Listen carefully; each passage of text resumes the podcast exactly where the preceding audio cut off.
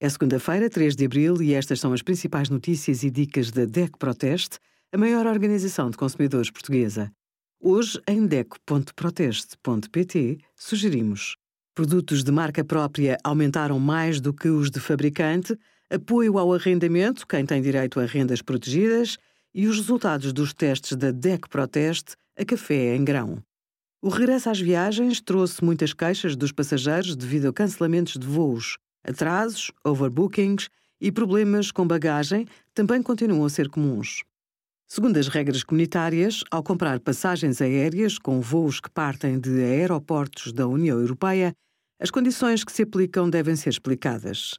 O preço final a pagar deve estar sempre indicado e incluir o custo da passagem aérea. Também deve incluir impostos, taxas, sobretaxas e encargos aplicáveis.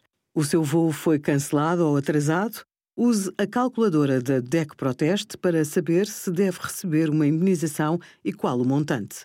Obrigada por acompanhar a DEC Proteste, a contribuir para consumidores mais informados, participativos e exigentes.